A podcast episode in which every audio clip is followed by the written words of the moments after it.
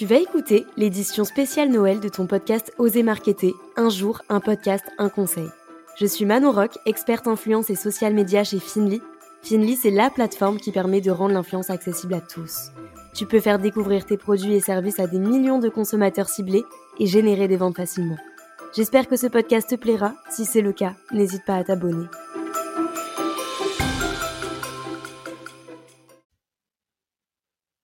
Hello la team podcast, on se retrouve déjà pour le sixième épisode d'Oser Marketer édition Noël et aujourd'hui j'ai une invitée de taille qui n'est autre que Clara Ruben, directrice de l'agence d'influence Finly. Bonjour à tous et merci Manon pour l'invitation, je suis très contente d'enregistrer mon tout premier podcast avec toi aujourd'hui. Bah écoute, merci à toi Clara d'avoir accepté cette invitation. Est-ce que tu peux te présenter euh, assez brièvement? Oui, avec plaisir. Alors comme tu l'as très bien dit, moi je m'appelle Clara, ça fait deux ans que je suis directrice d'agence chez Finly et mon rôle est avant tout de m'assurer du bon matching entre les marques et les influenceurs, ce qui est notre sujet du jour. Bah écoute, euh, super présentation, euh, court, efficace comme on aime. Aujourd'hui avec Clara, on va établir la checklist d'un bon influenceur. Clara, est-ce que tu es prête? Je te laisse annoncer le premier critère important. Alors, le critère le plus important selon moi, c'est la qualité de la communauté. C'est-à-dire que l'influenceur doit avoir de vrais abonnés. Il faut que ses abonnés soient engagés envers lui. Il faut que les centres d'intérêt de cette communauté coïncide avec les attentes de la marque et donc il faut qu'il soit pertinent. Parce qu'au final, le message que la marque cherche à transmettre doit s'adresser à une communauté ciblée qui est la communauté de cet influenceur-là qui a été sélectionné.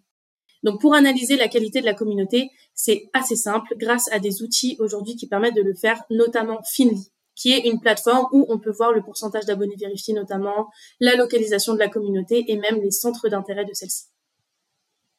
Je suis complètement d'accord avec toi, Clara. Euh, pour moi, la qualité de la communauté et surtout la relation, c'est-à-dire l'intérêt que porte le créateur de contenu à sa communauté, c'est vraiment le plus important. Euh, ça me fait rebondir d'ailleurs euh, sur un deuxième critère qui est le taux d'engagement, donc c'est-à-dire le nombre d'interactions divisé par le nombre de followers, et ça permet en fait de connaître l'impact de l'influenceur sur sa communauté. Bon, forcément, plus l'influenceur a d'abonnés, plus son taux d'engagement baisse. Pour les macro-influenceurs, on a en général un taux d'engagement de 2 à 3 par contre, pour les micro-influenceurs, en moyenne, le taux est de 4 à 10% parce que la communauté est plus ciblée. Effectivement, tu as tout à fait raison Manon. Et il y a aussi un taux qui est important à observer, c'est le taux de saturation, qui permet de savoir en fait avec combien de marques l'influenceur collabore en moyenne. Parce qu'en fait, il ne faut pas collaborer avec un influenceur qui fait beaucoup trop de placements de produits. La, la campagne, elle n'aura pas beaucoup d'impact, la communauté ne sera pas forcément réactive, donc c'est vraiment important de faire attention à ce critère-là. Ouais, ça c'est hyper important. Et même au-delà du nombre de collaborations, je trouve qu'il est important de regarder aussi, c'est l'aspect qualitatif. Donc en fait, analyser euh, les marques avec qui l'influenceur collabore.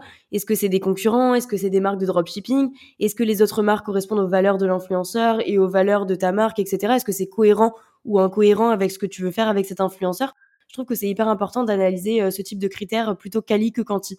Oui, tout à fait. En fait, euh, c'est aussi important, comme tu le dis. Nous, on a malheureusement beaucoup de marques qui essaye d'être trop focus sur la partie quantitative alors que le qualitatif est aussi, voire plus important. Donc, il faut pas hésiter à aller regarder le feed de l'influenceur, lire les commentaires qu'il reçoit, l'interaction qu'il a avec sa communauté, est-ce qu'il répond aux commentaires, etc. Voir la relation, du coup, qu'il a pu créer avec eux, est-ce que les personnes sont engagées, regarder la qualité de ses photos, de ses reels, est-ce qu'il s'investit dans son contenu, est-ce que c'est quelque chose de spontané, est-ce que c'est quelque chose de bâclé. Voilà, c'est vraiment très important.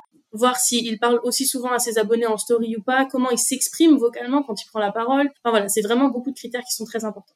Ok, donc pour résumer, on doit faire une étude quantitative avec l'outil d'influence finie, puis quand c'est validé, on fait une étude qualitative et une fois que euh, ça c'est fait, on peut discuter de la campagne avec l'influenceur. C'est ça, Clara?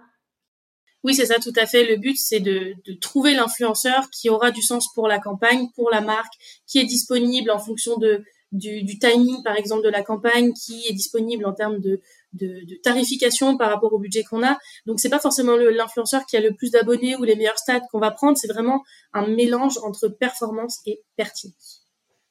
C'est intéressant que tu le précises parce que oui, un influenceur qui a 2 millions d'abonnés, ça donne envie pour une collab, mais il faut pas oublier que le plus important, c'est la pertinence de la communauté. Donc si elle est pas bien ciblée, la campagne ne sera pas rentable et ça c'est sûr, euh, on le sait d'avance. J'en profite aussi pour ajouter un petit disclaimer sur le terme bon et mauvais influenceur. Forcément, comme partout, il y a des personnes plus professionnelles que d'autres. Euh, il peut y avoir certaines arnaques, etc. Mais là, dans ce podcast, le terme bon influenceur euh, voulait dire l'influenceur qui matche le plus avec ta marque. En tout cas, si tu veux lancer une campagne d'influence et que tu es à la recherche d'influenceurs pertinents, je te mets le lien de l'outil Fini dans la description et aussi une checklist à télécharger avec toutes les informations qu'on t'a données et d'autres encore. Merci beaucoup Clara d'être venue enregistrer ce podcast avec moi. J'ai apprécié ces quelques minutes d'échange avec toi. Je vais mettre ton LinkedIn dans la description de ce podcast. Si des gens veulent aller te suivre, ils pourront le faire. Et j'espère te revoir très prochainement sur un nouveau podcast Oser Marketer. Merci pour l'invitation Manon. J'étais vraiment très contente de partager ce moment avec toi. À très vite et bon courage pour la suite de tes podcasts. Merci. Et d'ailleurs, demain, on va recevoir euh, Irina Desmarcheliers et on va parler du pouvoir des stories. Alors, active la cloche si ce n'est pas déjà fait pour ne pas rater l'épisode. Merci d'avoir écouté l'édition spéciale Noël de ton podcast Oser Marketer.